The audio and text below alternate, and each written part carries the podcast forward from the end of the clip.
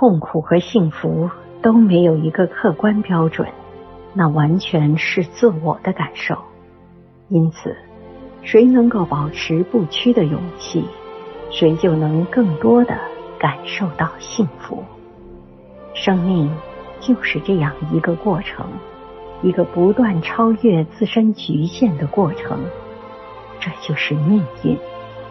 任何人都是一样，在这个过程中，我们遭遇痛苦，超越局限，从而感受幸福。所以，一切人都是平等的，我们毫不特殊。